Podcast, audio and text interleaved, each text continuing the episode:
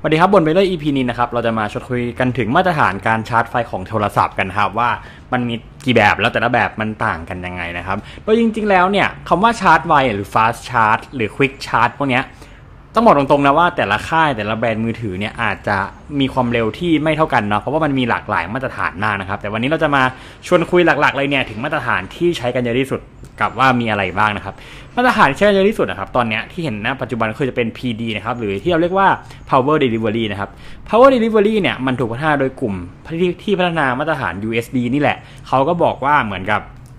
เอาออกมาตรฐานตัวนี้มาเพื่อใช้สำหรับการชาร์จเร็วเนาะ อ่าการชาร์จเร็วของ PD เนี่ยอาจจะไม่ได้มากเท่ากับค่ายอื่น แต่ถามว่ามันดีขึ้นไหมมันดีขึ้นนะครับ อย่างเช่น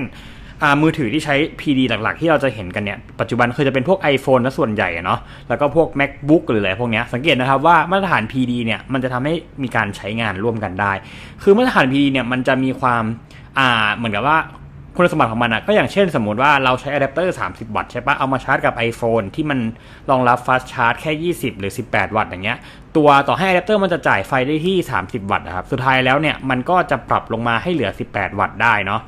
อะตรงนี้แหละครับมันก็เลยทำให้มาตรฐาน PD เนี่ยมันดูเป็นมาตรฐานที่ค่อนข้างจะมีความแพร่หลายพอสมควรด้วยเพราะอาจจะเพราะว่าส่วนหนึ่งเนี่ย อ่าตัวองค์กรที่พัฒนาเนี่ยครับมันคือกลุ่ม US อ่ากลุ่มที่พัฒนา USB อะเนาะมันก็เลยทำให้มาตรฐานตัวเนี้ยครับมันถูกไปอยู่แบบในหลายอุปกรณ์ แล้วก็รวมถึงเหมือนกับว่ามาตรฐาน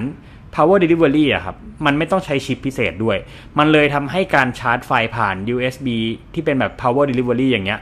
สามารถรองรับการใช้งานที่ค่อนข้างจะหลากหลาย แล้วก็ไม่ต้องซับซ้อนอะไรมากนะครับ ถัดมาครับจะเป็นการชาร์จของอีกค่ายที่เป็นเรียกว่า Quick Charge นะครับ Quick Charge เนี่ยหลักๆแล้วเนี่ยถูกพัฒนาโดย Qualcomm Qualcomm เขาก็เป็นเหมือนกับว่าเหมือนเป็นหนึ่งในบริษัทผู้ผลิตชิปเซ็ตครับก็เอาจริงๆแล้วนี่ยก็เป็นเหมือนกับคู่แข่งกับทางฝั่ง Apple อะไรอย่างนี้เลยก็ว่าได้ แต่ว่าแต่ต้องแยกก่อนนะว่า Apple กับ Qualcomm เขาแข่งกันในเรื่องของ CPU ในเรื่องของชิปนะไม่ได้แข่งกันเรื่องของการสายชาร์จนะอ่า โอเค ก็ Qualcomm ครับเขาเป็นคนที่ทำชาร์จเร็วเนี่ยหรือ Quick Charge เนี่ยเข้ามาแบบในไลน์แรก ๆ เลยเนาะคอเข้าเนี่ยครับเขาบอกว่าเขาได้มีการพัฒนาไอตัว Quick Charge ของเขาเนี่ยให้มันแรงแล้วมันก็เร็วมาก จริง ๆ แล้วครับอ่า Qualcomm เนี่ยการชาร์จของ Qualcomm อาจจะบอกว่าไงอะอาจจะแรงกว่า power delivery ด้วยซ้ำแต่ยังไงก็ตามครับ มันก็ยังสามารถที่จะใช้ร่วมกันได้อยู่นะ โดยหลักแล้วครับ Qualcomm เนี่ยเขาจะ ทำ power delivery อ่าเขาจะทำแบบ quick charge นี่แหละ โดยจะอยู่ในรูปแบบของ USB-C ซึ่งคล้ายๆกับ power delivery เลยก็ว่าได้ แต่ความต่างกันก็คือว่า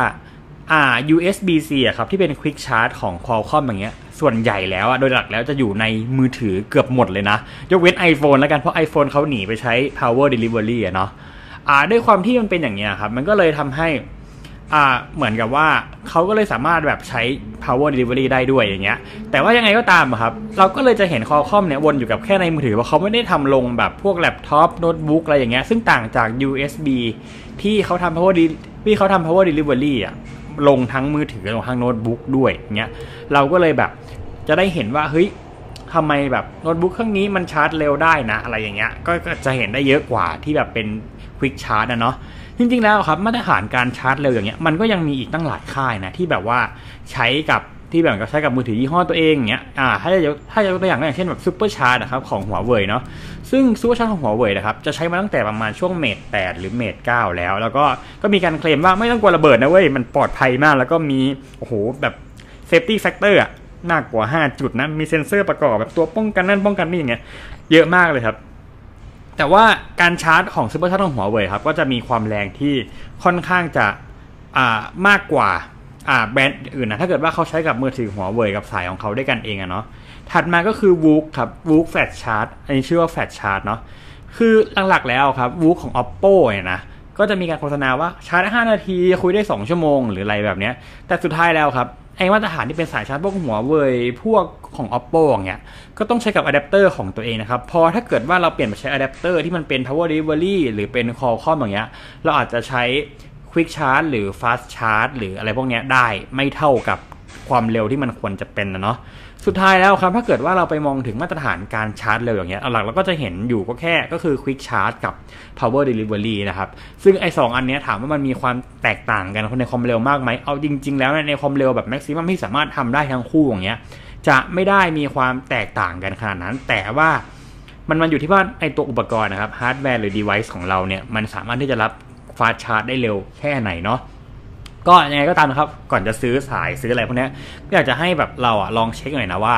ไม่ว่าอะแดปเตอร์ของเราครับจะเป็นแบบ fast charge หรือ quick charge อย่างเงี้ยก็อยากจะให้อุดหนุนของที่มันมีมาตรฐานเนาะหรืออาจจะเป็นแบบของแท้ไปเลยก็ได้ หรืออาจจะเป็นแบบของอะแบรนด์ third party ที่ได้รับการรับรองมาแล้ว แบบมีมาตรฐานแน่นอนเนาะเพื่อป้องกันไม่ให้เกิดปัญหานะครับเพราะว่าการ fast charge ในแต่ละครั้งเนี้ยส่งผลทำให้เกิดความร้อนทั้งตัวมือถือแล้วก็ตัวอะแดปเตอร์อาจจะแบบมีปัญหาเรื่องของไฟไหม้ได้ครับก็จริงๆแล้วหัวข้อนี้ก็อาจจะต้องใช้คำว่าไงนะชาร์จเร็วของเราไม่เท่ากันอย่างนี้เลยก็ได้วะก็โอเคครับผมสุดท้ายเราก็ต้อง